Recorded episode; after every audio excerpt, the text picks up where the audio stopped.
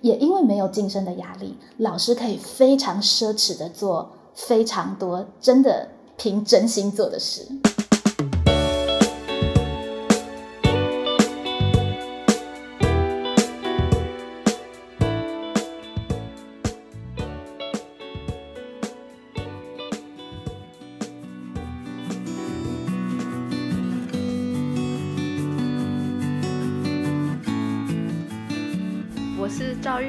那我现在在文德女中教书。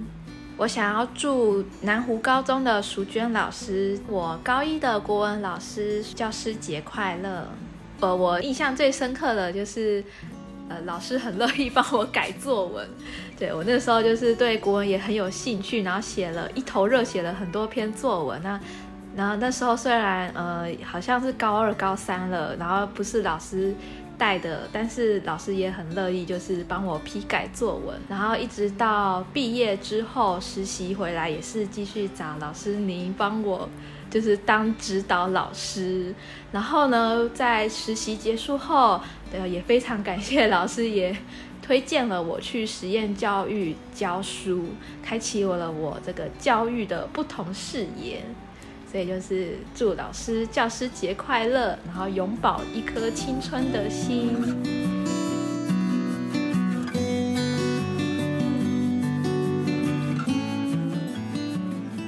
大家好，我是蓉儿，我是蓉儿，蓉儿乱想，今天要在九二八教师节来祝各位老师教师节快乐啦！是天下的教师们都辛苦了。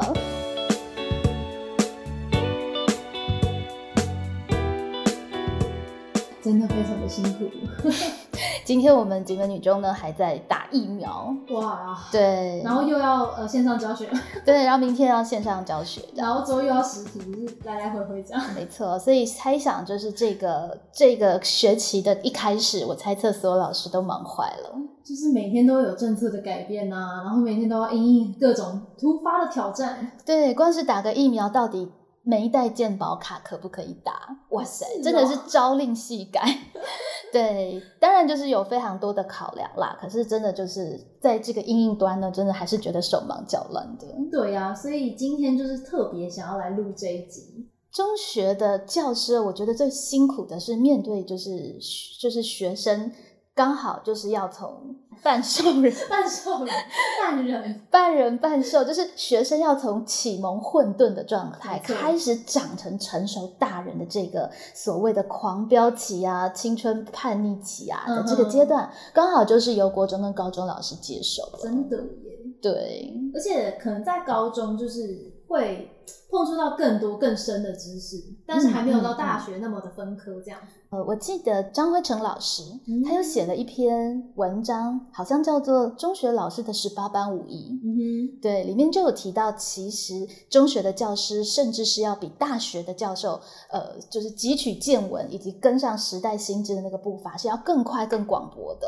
哦，因为我们未来的学生可能会走向各行各业。对，那即使是在国文专科里面，事实上，呃，一一如果是大学教授，只要比方说经手小说、经手诗。诗词哎，老师可是全部诗词歌赋全部都要教。对，就是高中 就是从古至今两千年的中文都要可以教。没错，就他稍微可以谈一点。那现在呢，又非常强调就是时事阴影。对，所以其实在这个部分，如果老师是要精益求精的话，还真蛮多事情可以做的。嗯，对，所以其实像是中学，他也真的会触触动比较多思想。你已经可以跟学生。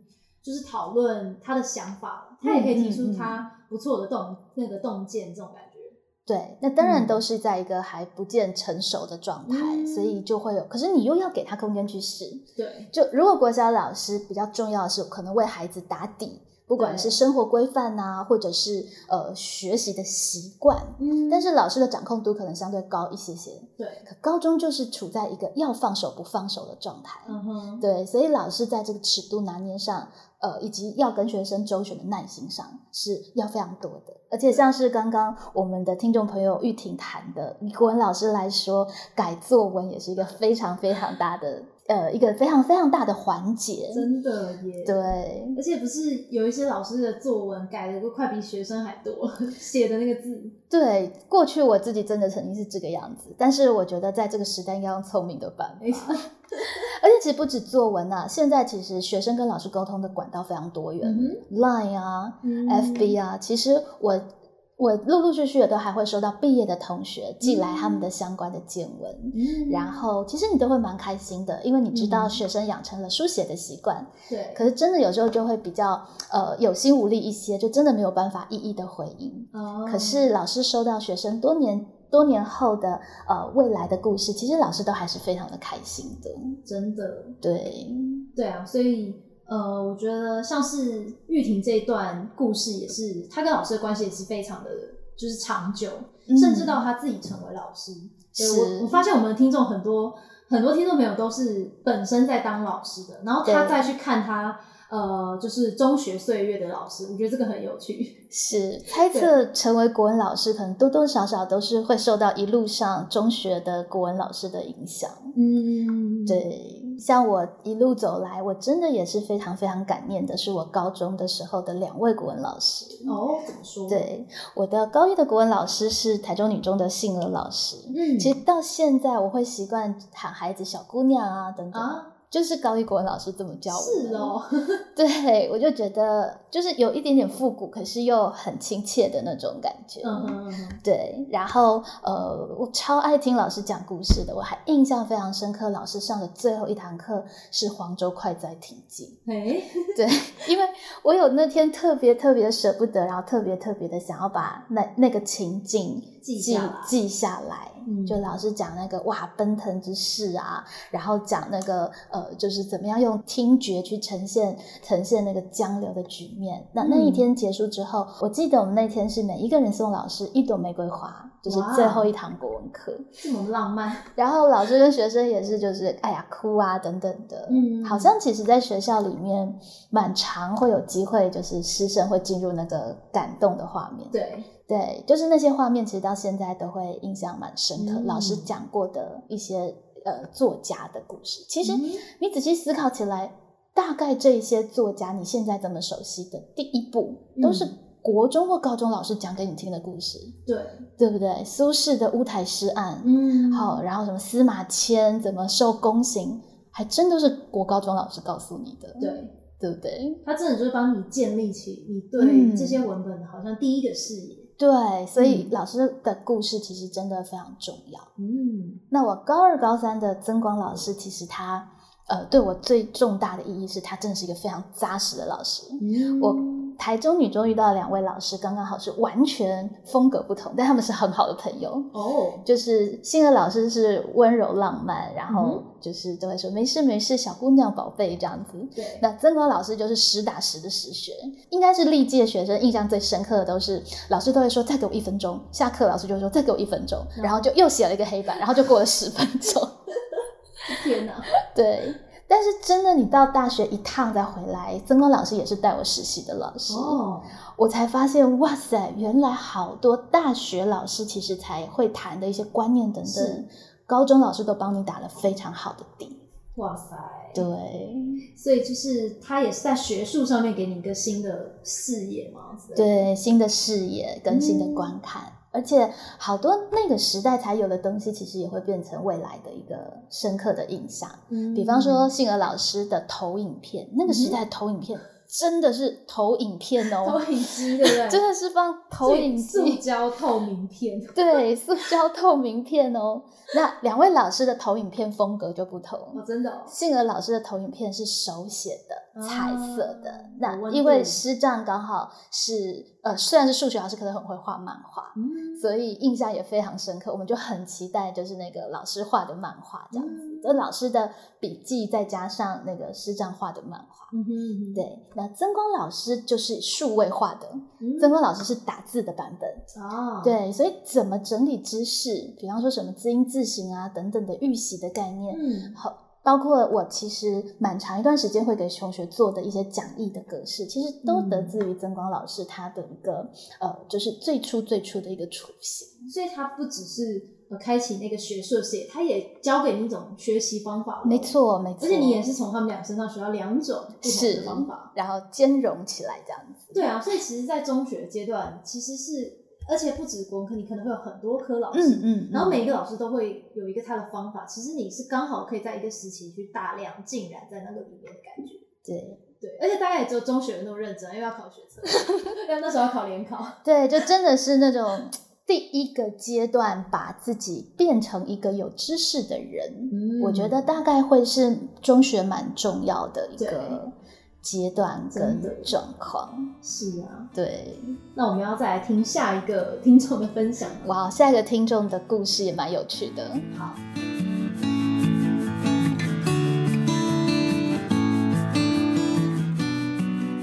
是王静心，现在在金融服务业。我想向当年崇德国中的张永英老师说：“教师节快乐。”我印象最深的是，那时候我的成绩大家都觉得介于第一、第二志愿之间，所以老师就把我身边排了几乎是全班前一到八名的女生围绕在我四周围，让我有功课不会的时候随时可以问其他的同学。因为我那时候当班长，所以那个那个也很忙，帮班上弄很多事情，所以我觉得老师又特别疼我。这个真的是一个仙女九宫格的故事，我天哪！所以，所以就是静心会这么想念那个国中，可能想念那个九宫格，感觉他有一种很神奇的结界。这老师也蛮蛮特别的，但真的有时候我们对于高中老师或国中老师的怀念，有时候就真的是一些小事情。对啊，而且就是一些。可能只有你自己有的一些独特的小回忆吧。嗯嗯嗯，我觉得就是一种小偏心。对，我觉得季季星哥这个，嗯，我觉得全班男生可能都会讨厌他。现在班长 不知道。对啊，婉人有这样子特别的经验吗？就是被老师特别的关注，或者是特别的在乎。嗯，就是我想到的都比较是真的是小事。我觉得季星哥这个有点大，因为他占据了他们班九个。那个这个图图像非常的巨大，这样子。那我自己想到的，其实我觉得老师小偏心真的是会让学生有一种嗯想要积极努力的一种动力耶。是虽然说呃，我觉得至少啦，在义务教育里面或者在中学里面，老师通常他不能太明显，但是可能老师还是会比较喜欢有回应或者是。呃，可能功课比较好一点的学生，嗯嗯嗯，对，那我觉得这也难免，因为就是你只要知道现在老师教到那种很恐怖的学生的那个心情，只要能够同理，觉得啊，难怪为什么老师会喜欢那种，对啊，又乖，然后又听话，然后功课又好，然后他也会做事的，对，其实重点是要有回应，要有回应，这样，对对。然后我记得就是我跟我高中也是我的。国文老师，然后他也是我们班的班导，嗯，那我们都昵称他叫小虾米这样，嗯，他是他的名字是叫做曾梦雅老师，嗯，然后呢，其实那个时候呢，我们会有班级的朗读比赛，嗯，那我那时候就是其实也不知道为什么就选我去呃比那个朗读比赛，那我就记得其实我们没有那么的呃。呃，致力于得奖，比较志在参加这样子，就老师想说，就是有一个经验嘛，是你其实可以有个经验，那你可以去朗读这些古文的感觉。他没有说你一定要，你一定要得奖或什么。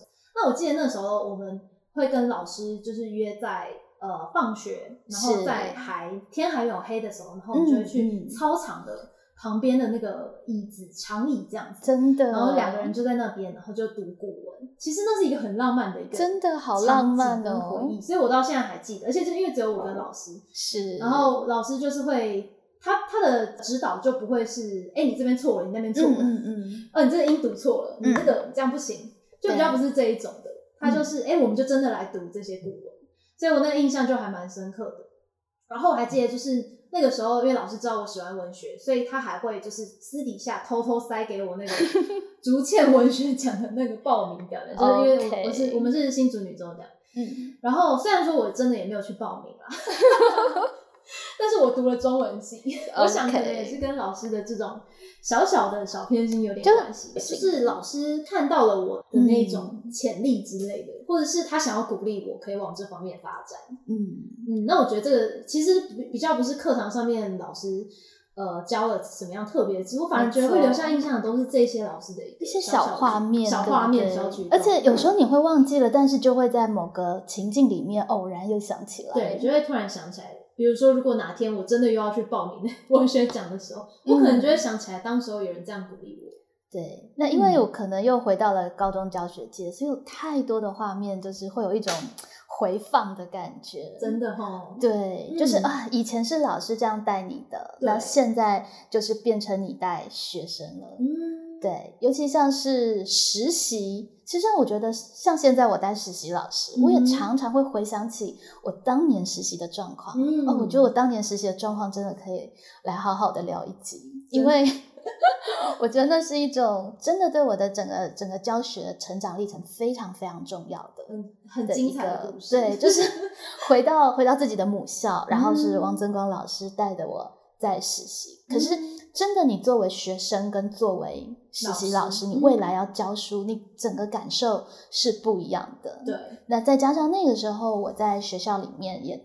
刚好应援机会，就接了我们学校的八五周年校庆特刊，嗯，所以有非常非常特别的实习经验，就是得到学校的校长跟秘书的充分授权，嗯，我们几乎霸占了整个秘书室大部分的桌子，然后散了一大堆的资料，这样，就是有外宾来访也讲这样哦，对，然后因为我们也真的很认真，刚好跟我的好搭档就是玉文老师，现在在台中女中任教玉文老师，对，我们真的很认真的去编那一本校刊，嗯，对，然后就是无日无夜，真的。都是晚上半夜才回家那种的，对。那呃，在过程当中，就是一般都是可能就是我们要去呃，比方说泡咖啡啊或干嘛，但是我们咖啡泡的太糟了，所以都校长泡咖啡给我们喝。哇塞！对，或是很晚，然后校长就会煮个水饺啊，煮个煮个面啊给我们吃这样子。我就觉得在那个过程当中，就是很充分的做事，然后也得到师长很充分的肯定跟在乎，那感觉真的很棒。这个可能不是表现一种偏心，可是这就是表现他看重他看到这样子的感觉。对，就是很自然而然的那种这种信任，那种那种信任的感觉。嗯，对。而且我印象也很深刻，我第一次试教结束了之后，曾光老师就是有上去跟班上的同学说：“嗯，他说女人呢，只有对两种角色不会嫉妒，他比自己好。”嗯，一种对象就是女儿，一种对象就是自己的学生。嗯哼，对，就是当你看到你的女儿还有你的学生表现的比你好的时候，是你是会觉得很与有荣焉，很很欣慰的。嗯，对。那我觉得真的也是，就是有收到了满满的老师的关爱，或者是倾囊相授。现在其实你就会很自然的。心甘情愿的去付出，嗯，事实上像刚刚讲的那个朗读，你不觉得这个朗读真的是一种，就是老师常常会做非常多在外面业界看起来莫名其妙的事情。就学生拿作文给你改，你就会很开心，对不对？然后就会帮你改。对对啊，刚刚玉婷也说了嘛，明明已经不是他任教的学生了。对啊。对，但是其实蛮多老师应该都做过这种事。对，就是很大量的义工。对对对对对，就只要学生还有眨巴眨巴的眼神，你就会受不了，然后你就会愿意帮他。对对，那朗读也是嘛，学生愿意去练习，嗯，真的是完全没有在管什么加班费啊什么。对对，就是完全是不在乎这种东西的。对，可是也真的。非常非常纯然的去享受那个过程当中的感觉，真的也是一个很浪漫的感觉。我觉得朗读也真的可以录一集，因为景美女中是四个指导老师指导一个学生或两个学生，他们那个真的超级精。对，但是也是要学生真的愿意这样苦练啦，就是就是暑假啊，然后放学啊，那个真的练的很夸张。对，可是也真的是这样子慢慢的磨，你真的是会对。那些古文就是字斟句酌，举文嚼字出那个味道，是。这还真的是中国人才有办法享受的一种艺术境界。对啊，否则在班上，其实你大概只有念课文，就是哦这样念过去，对，你不会那么想要去用一个语调去读。没错，没错，对。对。然后另外一个老师的小偏心，我也想到一个呃，蛮有趣的故事，嗯，但是是大学的老师的经验，哦，对，大学又是一个不同的一个阶段，不同的阶段。大学老师对学生的影响主要会是在什么部分？我觉得可能就是会有更多在那个学术视野的开阔这一点，没错，就是这一点会是很强的一块，入了一个行的那个感觉，对，真的会有那种。哇，真的进入到一种学术大没错，即使你不走这个行业，可是你身体就是会有那种那种身份的印记。对对，就是会更加的，因为你选择了这个科系，你就会更加的有这个认同感。对对，那我觉得这个故事也是非常的有趣，真的很有趣，非常的有趣。就是呢，呃，我大三的时候就是上了我们正大中文系的高贵慧老师的那个。小说课这样，那我非常喜欢那门课。但是，而且老师的课其实，在我们系上也算偏重的，就是它它不是一个轻松的课这样。对对对。那但是再重，那时候就就觉得一定要去修。嗯。那修完了一年之后，其实我自己会觉得我自己的表现算是在班上比较普通，或者是可能中间的呃学生，就是我自己看我自己的表现了，我觉得我是。比较苦干实干，就是每周杂记我一定会写，而且可能写两两两页、三页这种。但是我还是会觉得，嗯，我好像还好，不知道为什么，就是在大学这种就是人外有人天外有天的环境，就会觉得哦，大家都好厉害哦，为什么他们讲都讲得出这些观点这样子，就然后就觉得觉觉得别人比较厉害。对，觉得别人比较厉害。对，就是我觉得学生有时候常会有这种自卑感吧。嗯，对。那在修完老师一整年的课之后，本来就想说，嗯，那可能之后比较没有机会再上桂慧老师的课。然后结果殊不知，就在一个暑假，突然收到呃老师打给我的电话，然后就跟我问我说：“哎，你有没有想要来当我的国科会的研究助理？”嗯，然后我当下就是超级的，就是很震惊，就是。惊为天人，然后就觉得哇，受宠若惊这样子。嗯，因为就觉得说，嗯，老师如果要找研究助理，感觉班上多的是，多的是厉害的人才啊。然后虽然说老师那时候是说，他看到我 Facebook 上面写说我那时候好像掉钱包很穷这样，他说，哎，那你这样需不需要一需要一些打工？这就更感人了。对对，就是觉得老师很还哇，还有体贴到。没有重点是因为你是一个做事会让人放心的人，这个这个在助理上非常非常重要。对，然后。然后我实际上进入老师的这个研究团队之后，就发现旁边两个学长是博士班的学长，我就心里就更加觉得说哇，我为什么会坐在这里？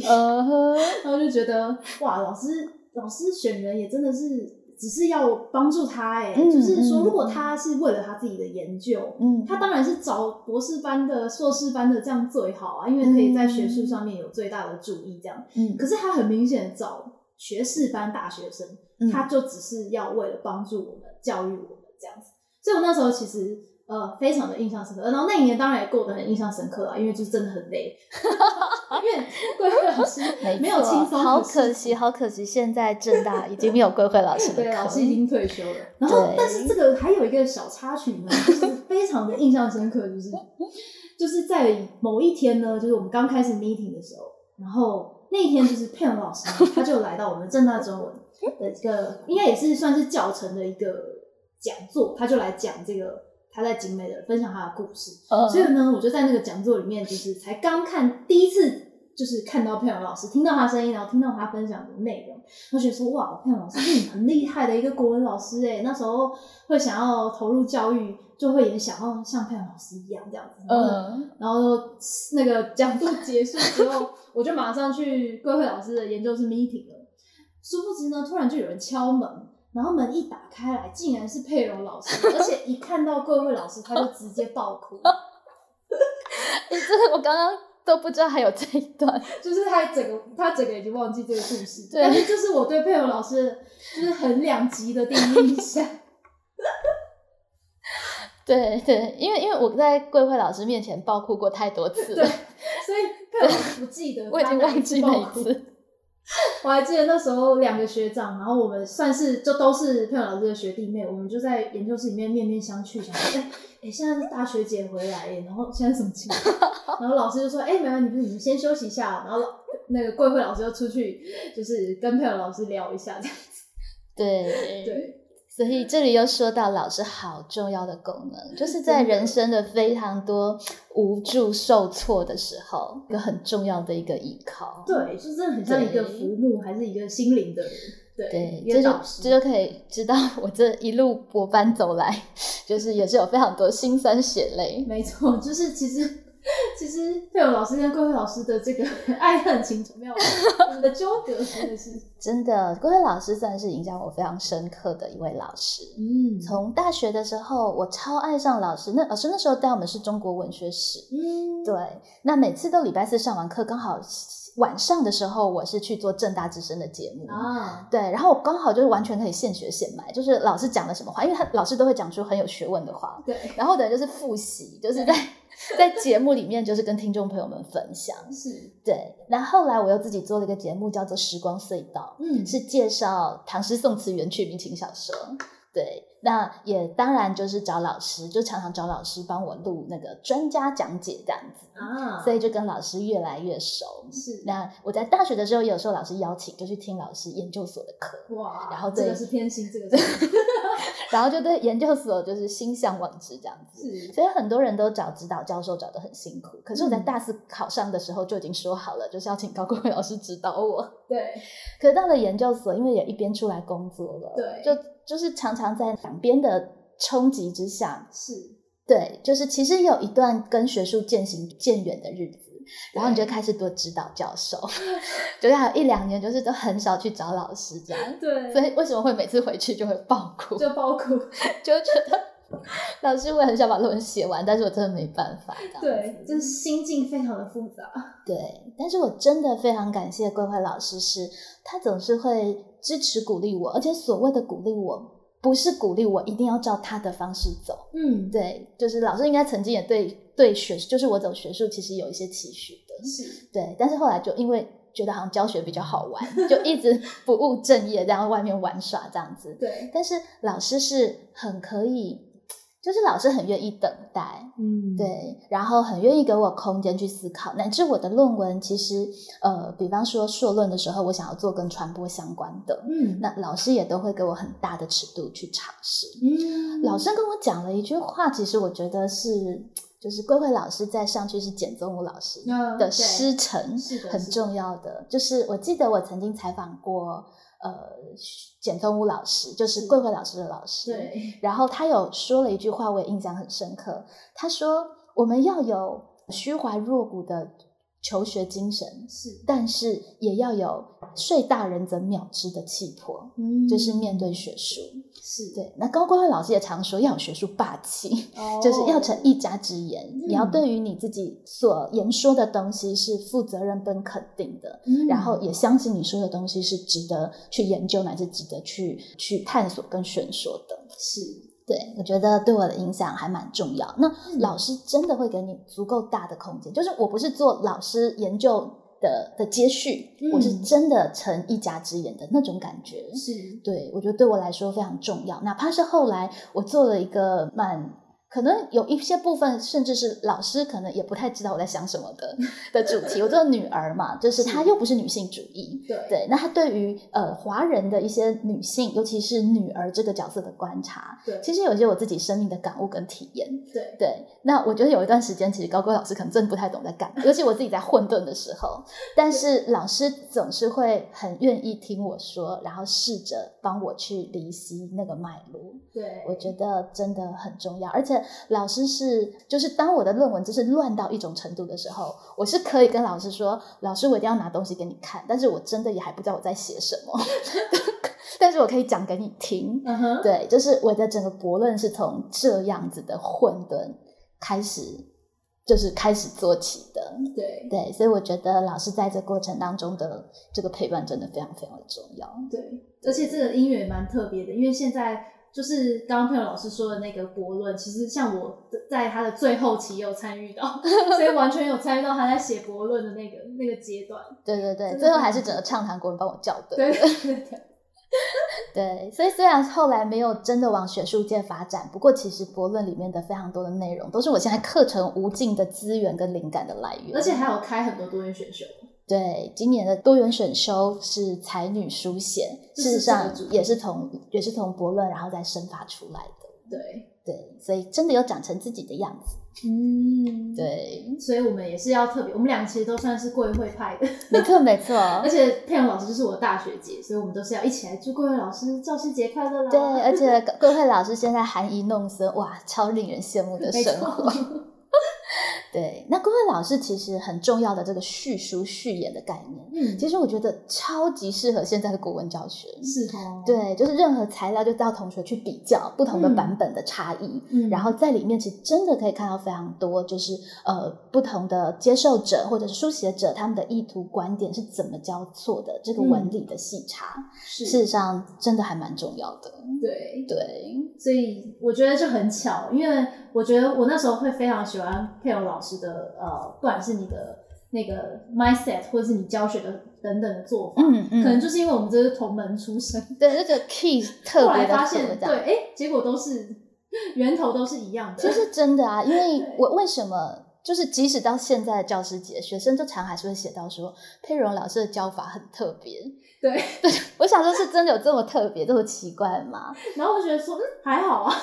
对，那真的有可能是刚刚我在出道在小明教书的时候，我还一边是高贵高贵和老师的 T A，嗯，所以我很习惯就是老师带研究讨论，然后那样子的方式，就是我本来想象中的国文课就应该是长这样的。那那他就是在高中现在实实践，当然是这十年来慢慢的知道他的理路跟背景。就是包括一零考课纲，我们希望的方向，对。但是一开始，我觉得理想的课堂就应该是师生是不断的对话，彼此激荡的。对对，这样子的一个一个理想的雏形，确实是在就是老师研究所的课堂去建构出来的。而且我记得我有跟朋友老师分享过，以前上桂慧老师的课的时候，就是你会觉得自己的发言一开始讲出来那东西超烂，就是。在讲，就自己也不知道在讲什么。到底在讲什么？但反正就是，后来我挤了一个东西讲，然后老师就会接着你的。老师就会说：“嗯，很好，佩蓉真的碰触到了什么什么的理论，什么什么理论跟观点。”对对对。然后被桂慧老师讲完诠释完，就觉得哇，我好像很厉害。没错没错。我我好像哎，原来我我其实还可以吗？这样子。对啊，就是桂慧老师在就是弄懂哦。桂慧老师还有提醒，其实研究生。应该说，学术工作者如果只是能够指出别人的缺点，那不算是多厉害。大部分刚开始硕士研究生都这么做，对不对？对对，就是好像挑人家毛病来显示自己厉害。是你有办法真的弄清楚对方要说什么，对，然后帮他说的更好，嗯，这才真的是专业。而且这也是很教育的一件事，没错。我就觉得哇，就是一个很棒的老师，他好像就应该是这个样子。对啊，那这个拿到高中来说，其实我觉得也是非常重要的。高中生其实就是在一个混沌、懵懵懂懂长大的阶段。是。那如果老师可以看出比他自己更了解他可能的天赋跟才能，对，事实上会是蛮重要的一件事情。是。对。哦，这还要再说到我的博论的最后一课。我的博论最后还有一个关口，就是我那个章节怎么弄，就是都不 OK，对，就是自己也觉得卡住，但是我又不知道怎么改，然后我还印象很深刻，就去老师家 meeting，然后。然后我就一直说，就是我我我自己其实就是言说是我整理思路的一个方法。是，然后老师就不发一语的翻着我的论文，然后看我一直说一直说，然后然后我就想说，老师你你怎么了？就是你都没有回应我这样子。然后他就说，我在帮你看你的论文要怎么切啦。然后老师就在目录，然后就非常的神来之笔的拉一拉，就说这个这个应该可以跟他一段，这个这个应该可以跟他一段。嗯哼。对，然后我的论文顿时就从五章变成了七章。哇塞！对，而且不是就是机械式的切哦，是里面的内容有机的挪移的切。嗯哼。然后我整个就看懂了耶！你是自己也豁然开朗，对，是你自己写的东西。对，这很神哎。然后后面就整个整个知道怎么讲了，就是里面的这个整个理路，我觉得这真的是非常的神奇。嗯，对，就我忽然间就觉得，对，我的论文就应该要长这样。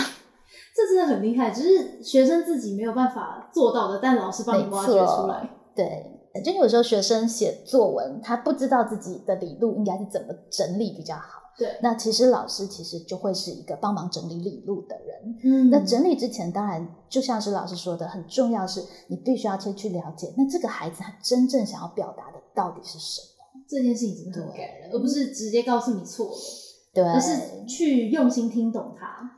对，然后老师真的可以扮演那个帮你把思路讲得更好的那个角色，而他帮你讲得更好之后，这个东西就又内化回来，变成学生你自己的一个学问了。对啊，对，所以真的是师生之间有非常多有趣的点跟地方。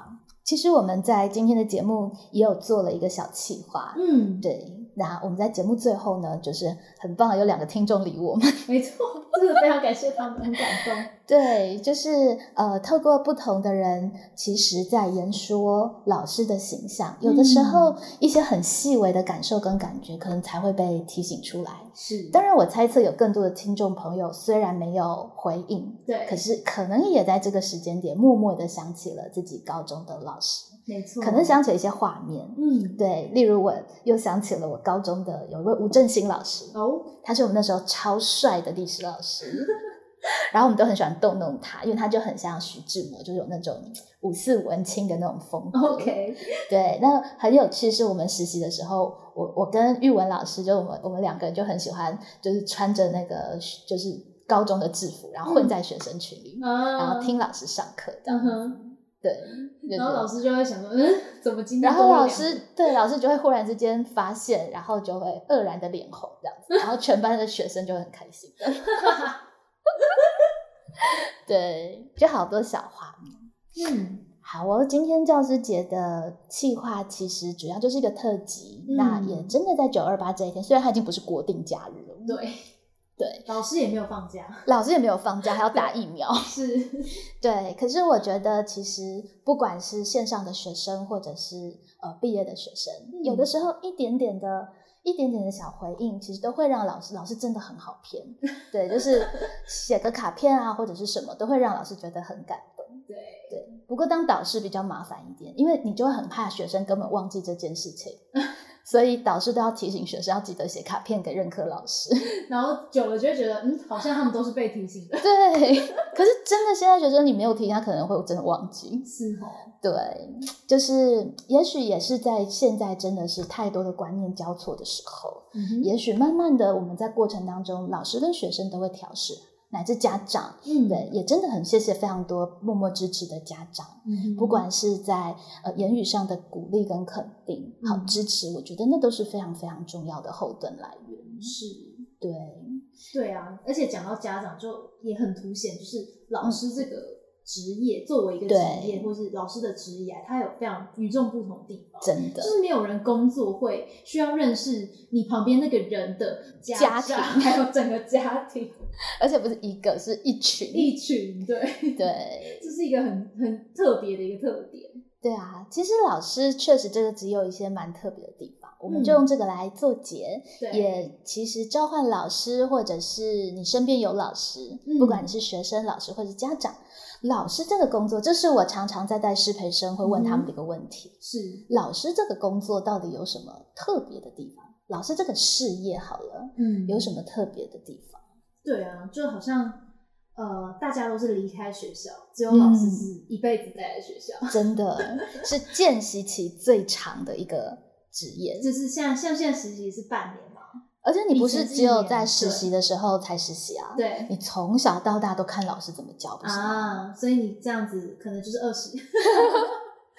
对啊，就是你一直看着这个行业的人怎么做，所以其实你的 database。如果你有后设意识的话，其实你 database 是非常完整的。是，对对。那当然，老师这个工作，我觉得有个很特别，它也是少数一出社会就会有人向你敬礼的工作。嗯，真的。对，就是他一出来就被期许为一个专业人士。是，对。而且好像代表了某一种的形象跟权威吗？所以这这个敬礼背后代表的那个敬意。对，所以它的好处是，其实老师。呃，很容易的就可以比较取得一定的信任吧，信任感。对，那当然现在这里有一些变动，是这个就先不论的话。可是我觉得很很很危险的一件事情是，也是因为你一出来就有人向你敬礼，然后被视为专业，再加上其实没有明确的上司。对，尤其你在公立学校，连校长都不算你的上司。对，对吧？都是都是行政是辅助教学的。嗯，所以其实也是一个你要停顿完全可以停顿的行业。对，你要停滞不成长，完全没错，没错。可是你要成长，就可能真的会很累。对对，可是真的就是你完全停顿不成长，尤其是就是就是在学校里面的话，你很快的就是，比方说其他的同同年龄的人可能会有业绩压力啊，是会有。客户刁难啊，等等的，然后你可能要突破了，你才会得到业绩。老师也是会有刁难的人，或者是遇到挫折，但是你不突破或突破都不会影响你的薪资或晋升。是，这是一件很特别的事情，而且一辈子没有晋升这件事情。对，就是一辈子你教了二十年还是老师。对对，所以好处就是，其实你没有晋升的压力。对。那坏处就是，坏处就是确实也很容易因为这样子你就不小心停顿了而不知道。嗯，对。可是我觉得还有个大好处是，也因为没有晋升的压力，老师可以非常奢侈的做非常多真的凭真心做的事。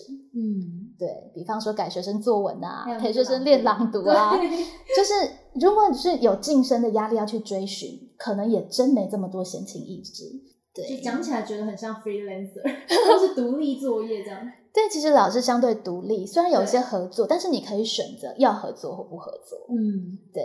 那呃，在自己的教室里面，其实你的课堂基本上是有一定的创作跟主导空间的。是，所以我还蛮喜欢说，其实老师是一个教学创作者。嗯，你可以自己去思考，我想把这班的学生就是陶塑成什么样子。对对，然后用什么方法？你会遇到很多的困难，但是呃，你你突破不是为了要升迁或是更大的薪水，你突破真的就是想要让这个艺术品变得更完美，就是真的是为了这个作品，这群人这样。没错，对。那老师也是一个每天上台的行业，嗯，所以学生有没有回应真的很重要，真的。对啊，我就记得我们高三的时候，好像刚上高三，然后因为太没有回应，然后还让英文老师哭了的事情，然后大家还老师都哭了，大家还是傻住，我就想说哈，就是现在是什么情况？其实老师吼一开始很容易为了很多小事而 care 跟在意，可能学生都不知道，自己当了老师才知道。我一开始当老师的时候，超级在意我们班的同学玩小天使小主人的时候没有找我。OK，但是我先生就一语点醒我，他说：“啊，你高中玩小天使小主人有找老师吗？”嗯，好像也没有。对，有。对，就是老师他确实常常就是被视为是跟班上同学一体。对，可是有的时候其实也不见得是学生是不体贴，他可能也会卡在，哎，那找老师会不会觉得不够尊敬老师啊，或者是干嘛？就是学生其实自己也会有很多的顾忌。对啊，就像是像我们在女校，你一定学生私底下都是叫老师两个字的名字，比如说佩蓉啊这样子叫。可是他如果当面跟你互动，多半也不会这样子直接叫你。对。就是好像还是有一个互动的氛围，既亲近，可是又好像有分际。对，就是你其实私底下觉得跟老师很亲，嗯，才会想要叫他两字的名字这样子。对，可是有时候就真的啊，反正老师就是一个比重我寡的一个状态。有的时候你真的会觉得蛮孤单的。对，尤其。呃，我今天有家长传一个有个那个梗图给我，就是老师就像是苦练，就是默默的爱着孩子，不见得会有回应，然后总会离开你这样子。对，那尤其像一些场合，比方说毕业旅行，嗯，但是我现在基本上都会事先提醒同学，因为有时候其实学生可能没有注意到，对，玩嗨了，对，玩嗨了，那老师真的有点尴尬，就是。就学生也不用多做什么事情，见面的时候记得打个招呼，要老师来拍拍照啊，等等。其实你就会觉得你们是同行的，否则老师大家真的只能默默的帮他们就是拍照，然后传照片给爸妈。可是就是又好像没有办法去参与他们的行程。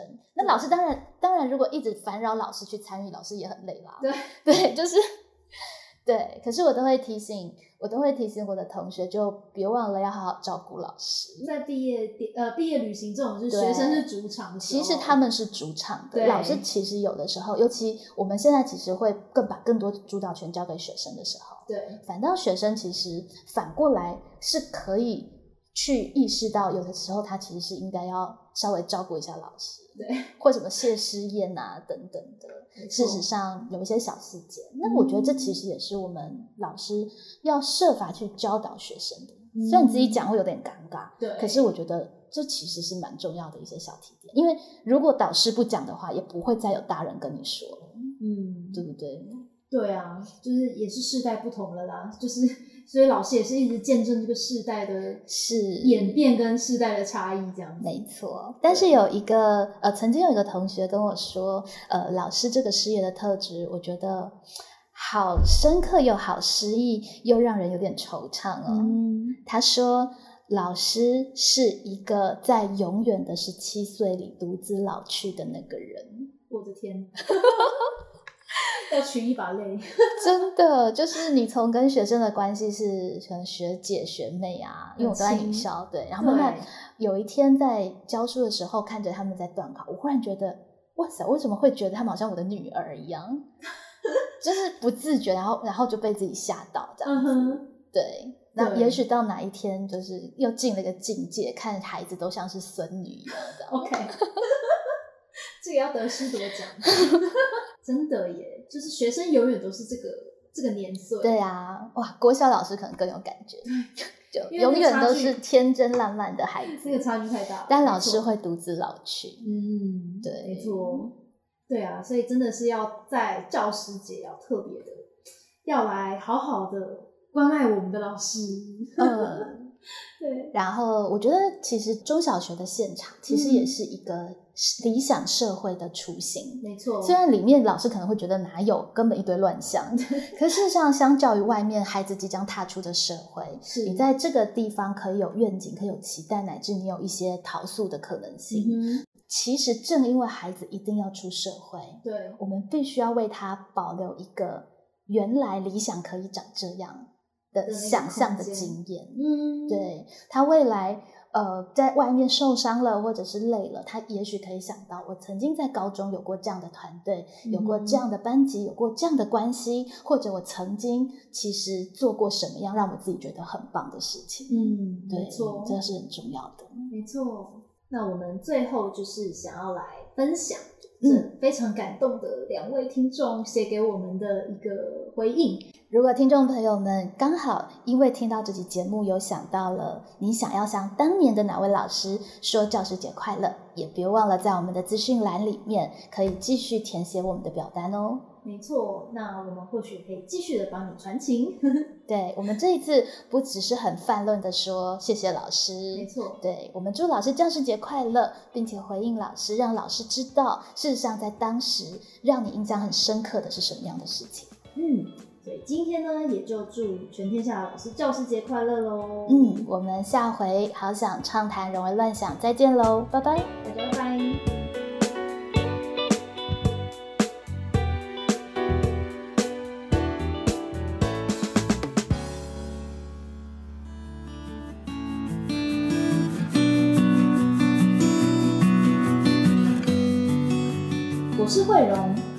在韩国一所华侨学校教书。我想向当年的国中班导秋霞老师说教师节快乐。